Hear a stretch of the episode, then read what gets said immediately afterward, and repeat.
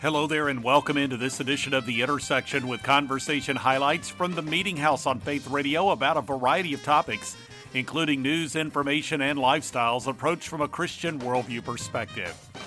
First up, you'll be hearing from Kristy Cambron, who is involved with an approach to Scripture called verse mapping. She shared with me about this technique that can help believers grow deeper in God's Word. You'll also be hearing from Glenn Stanton of Focus on the Family, who has been examining research that shows how young people are impacted mentally by the COVID 19 pandemic and how children who are in intact families seem to fare better.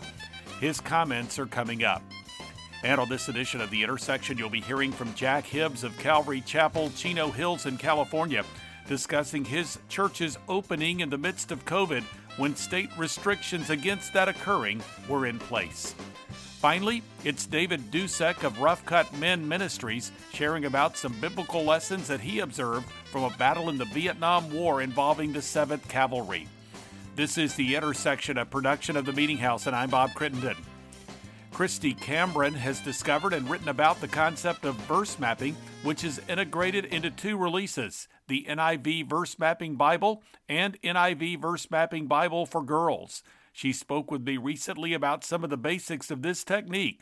From that conversation on the Meeting House, this is Kristy Cambron now. In using verse mapping, practically speaking, how do you apply these these five and again five steps i'm i'm kind of doing the type a structure thing here but sure. how do you apply the five steps to say that passage of scripture yeah, and Psalm 139 is a long, beautiful mm-hmm. chapter. So I would say if you're going to verse map, it might take you more than one map to get through all of those verses. But if you yeah. were going to select a couple of verses out of there, you know, let's say that that you were going to just dive in and you were going to start right at the beginning and you were going to say, "Okay, Lord, you have searched me and you know me. You know my sitting down and my rising up." Like if that was the verse, and you may have selected that verse because it's something that the Lord is working on your heart right now, right? You can be in a study group and you can say, let's go through an entire book of the Bible. Let's do the Gospel of Luke or let's do Acts. Or you can do a thematic study. You can say, Lord, I really need to understand your grace or your mercy right now. Or I want to go ahead and map all of the I am statements from Jesus in the Gospel of John. Like, I want to do something like that. Or Psalm 139. God, I just want to get to know you.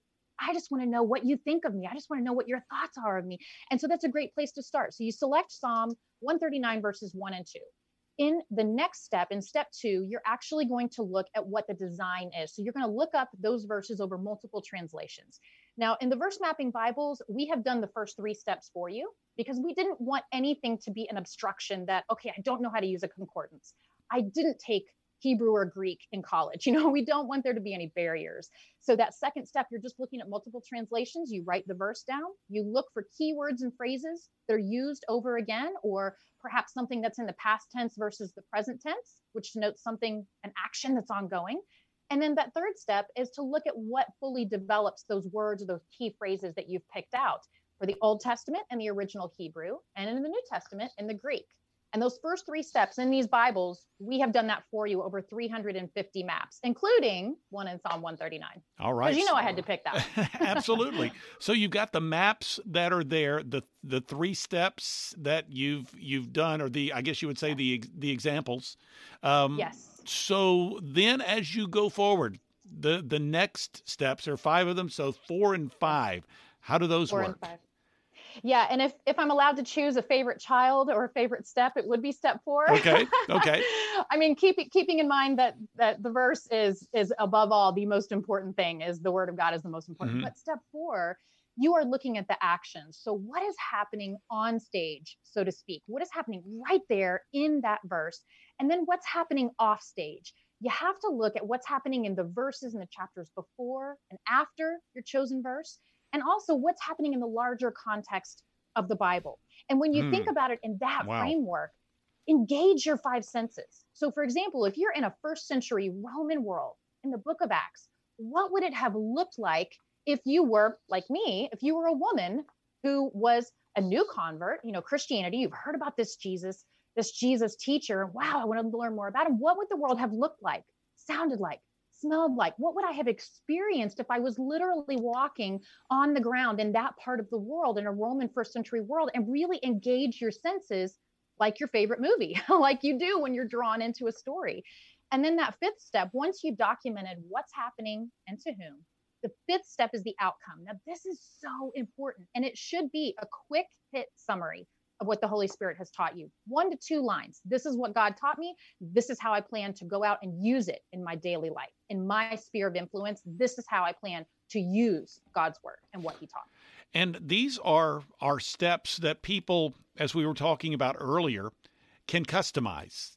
Yes. To to some, as they were were sharing that, they're they're saying, yeah, this is something that is in depth and as we grow, yes. as we desire to grow in Christ, as we desire to go deeper with Him, this is a tool, this is a resource, this is a way. But the, the overarching theme is to know His Word and to know Him yes. better. So as people connect with the, the verse mapping technique, how do you see and what are you hearing from readers as far as a, an effective way to really implement this into one study of God's Word? Yeah so many things and i love how you you phrased that because it is going to be different for each one of us. There have been so many times that i have taught verse mapping and you can have a classroom full of people in their own small groups and we all map the same verse and we all get something completely different. Kristy cambron here on the intersection. You can find out more at versemapping.com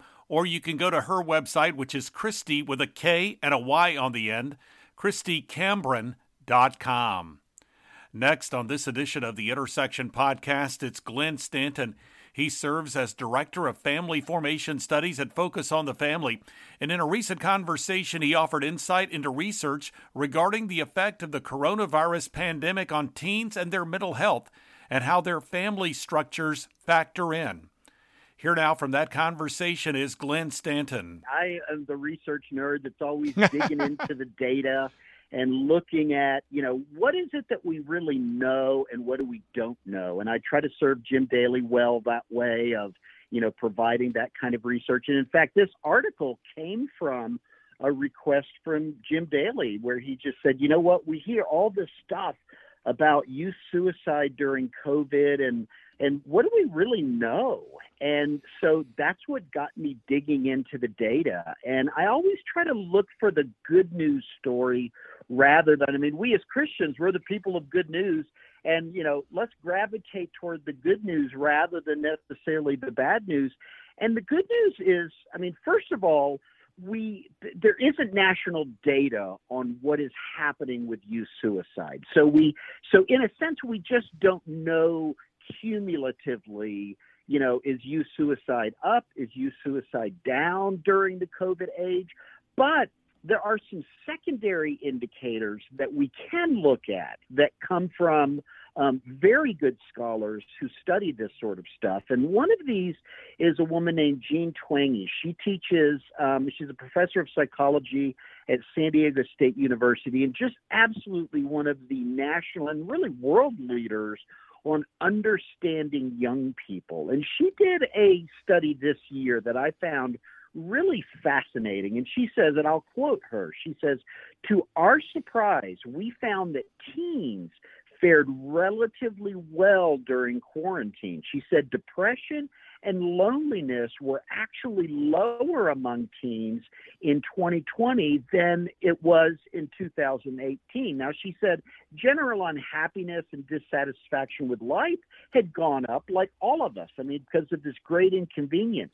But in terms of depression and loneliness and real feelings of isolation, she wondered maybe is family the the fact that kids are reporting more times with their family and she found that kids were reporting more time with family spending more time talking spending more time having meals together she was surprised to find out that lo and behold kids were actually reporting you know what I like being with my mother and father. I like being with my siblings more. And that this year of this forced time together with our, you know, with my own family has has it's kind of been a bummer, but it's actually been really kind of nice too. So, you know, we need to not forget the idea that gosh, people have been forced to spend time with their families. We at Focus on the Family and Jean Twenge and some of these other scholars are saying, lo and behold, that's actually been a good thing that has mitigated the negative impacts of the COVID uh, quarantine.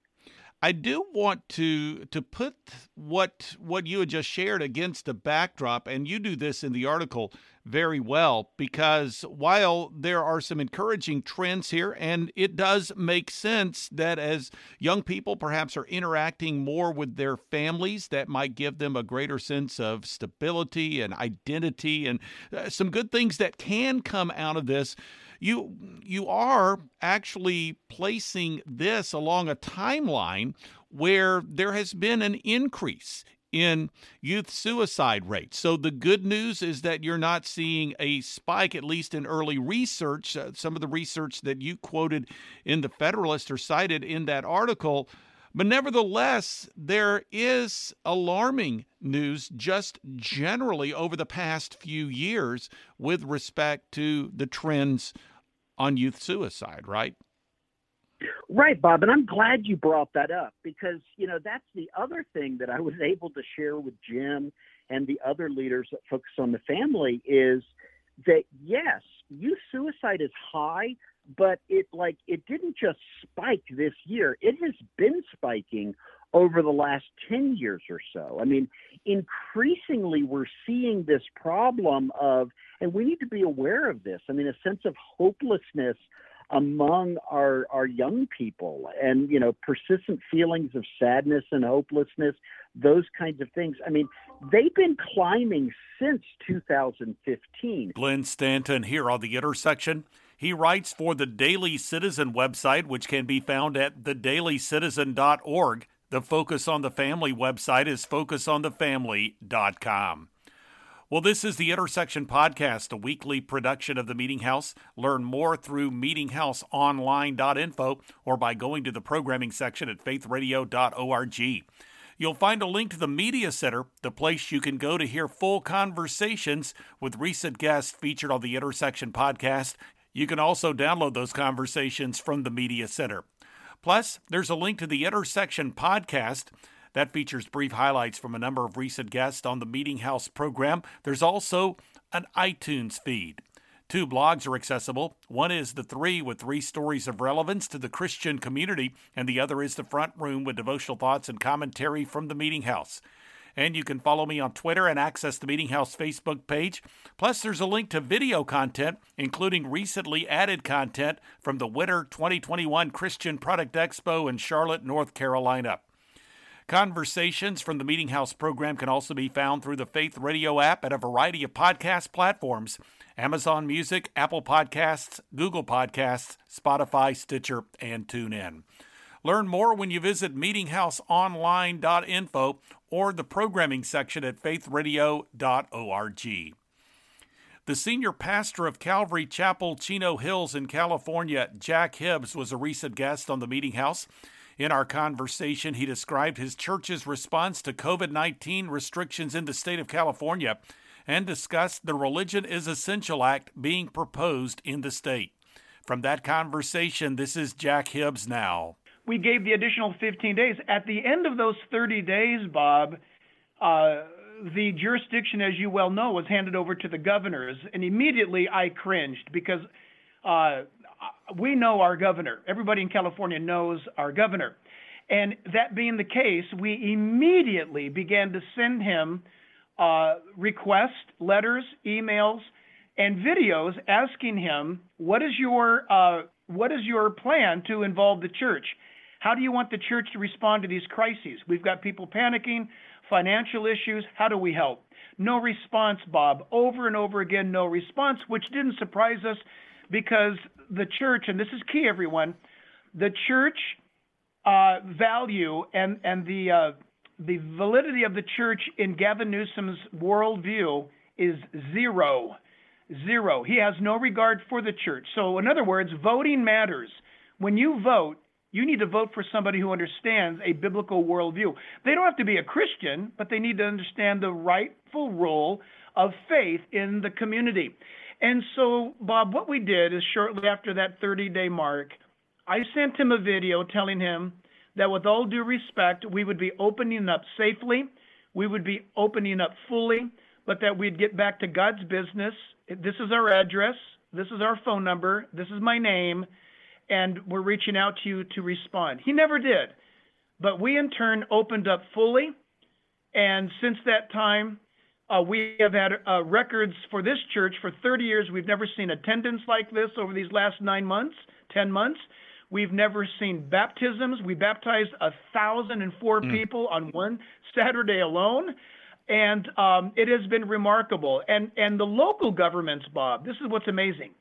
Our county and the cities that surround us have not only uh, stood in defense of us, but they have employed us to help the community out. The church has actually taken the lead role in ministering to people of all faiths or no faith at all, it's been the most remarkable year ever. Comment, if you would, on the, the recall effort as well as the legislative effort to to try to to put into law that you know that there is an essential element of the church. Yeah, absolutely. First of all, uh, one one point five, technically one point four nine zero petition signed, uh, ratified, uh, is what's needed to uh, commence the recall vote. Uh, right now, Bob, we are at, as of today, we're at 1,823,000 uh, petitions signed. That makes it, by the way, the most successful recall effort in American history. This is the largest response to recall a governor uh, in American history. That said, you're talking about SB 397, and, thank God, a fantastic bill here in California. It's been authored by Brian Jones. Brian Jones is not only a senator here in California, but Brian Jones is a lover of the Lord. He's a former youth pastor. And uh, part of the crafting of that uh, has been with groups such as uh, the Capitol Resource Institute and Real Impact and of course Brian Jones. And and this religious is essential. SB 397, Bob, really as a bullet point quickly does this. It positions the church. And it's crazy, I got to say this, but it positions the church in the place of being able to exercise its First Amendment rights. I mean, it's ridiculous. I've got to even say that, but it's like wait, wait, wait. it's like it okay, so we're gonna we're gonna pass the Constitution into law. Okay, can you imagine? It's amazing. wow.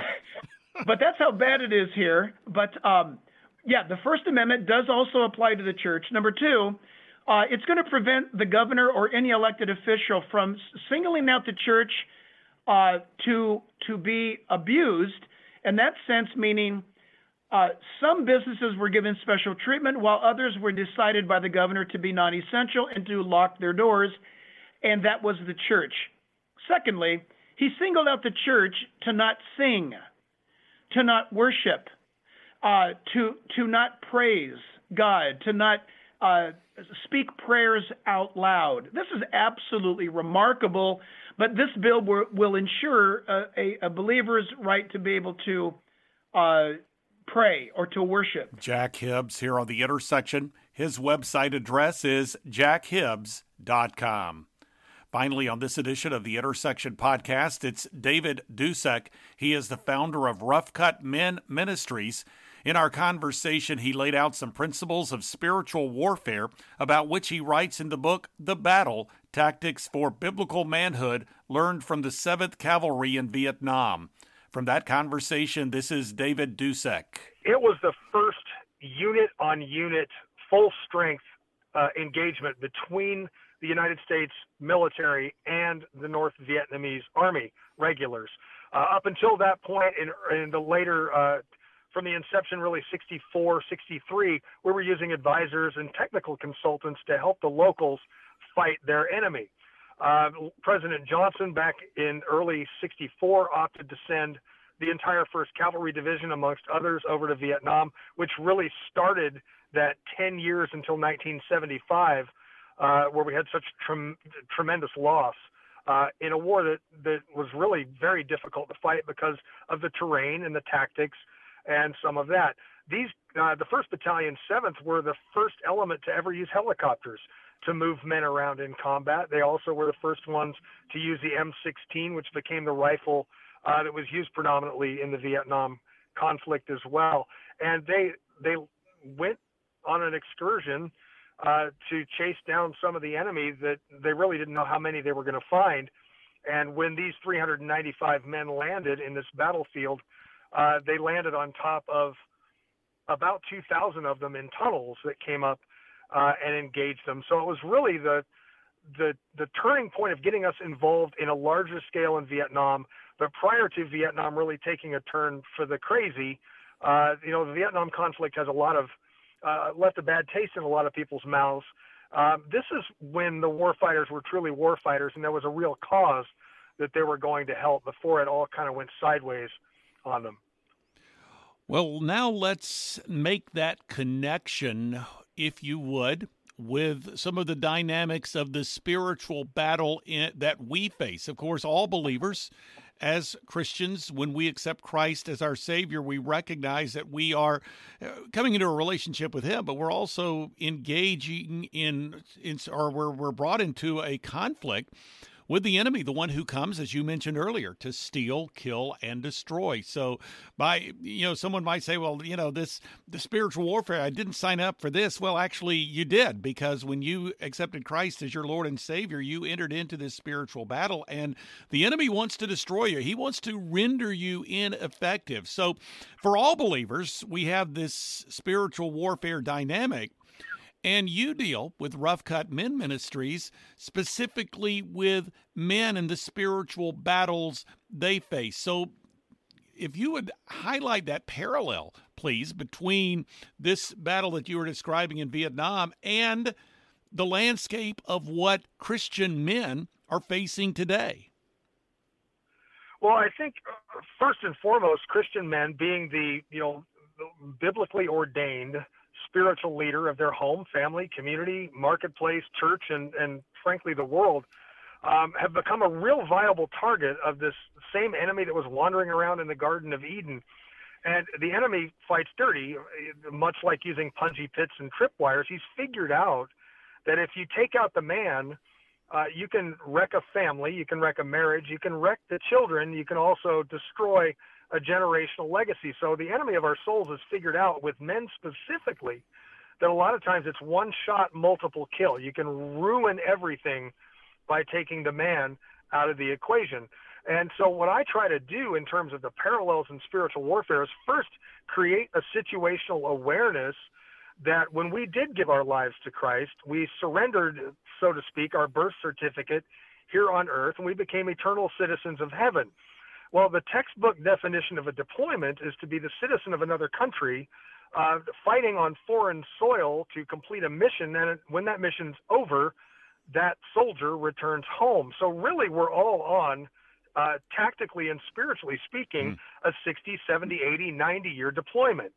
And so I open the eyes of, of the reader first to the fact that, look, you need to be aware of your area of operations. When you walk out your front door, you are not, you're not home you have an enemy sitting in the trees, so to speak, that wants to take you out. And uh, then I open up a series of different chapters on those particular areas, whether it be um, understanding that we are the target as men, that we are standing on enemy ground, that you never fight alone, um, that you need to know who your enemy is. You can't fight who you don't understand. David Dusek here on The Intersection. You can learn more online at roughcutmen.org. We are nearing the conclusion of this week's edition of the Intersection Podcast, a weekly production of the Meeting House. Find out more through meetinghouseonline.info or through the programming section at faithradio.org. You'll find a link to the Media Center, the place you can go to listen to or download full conversations with recent guests featured here on the podcast. You can also find a link to the intersection through that homepage. There's also an iTunes feed. Two blogs are accessible. One is The Three with three stories of relevance to the Christian community, and the other is The Front Room with devotional thoughts and commentary from the Meeting House. Plus, you can follow me on Twitter and access the Meeting House Facebook page, and there's a link to video content Again, that website address is meetinghouseonline.info, or you can visit the programming section at faithradio.org. Thanks for joining me for this edition of the Intersection Podcast. I'm Bob Crittenden.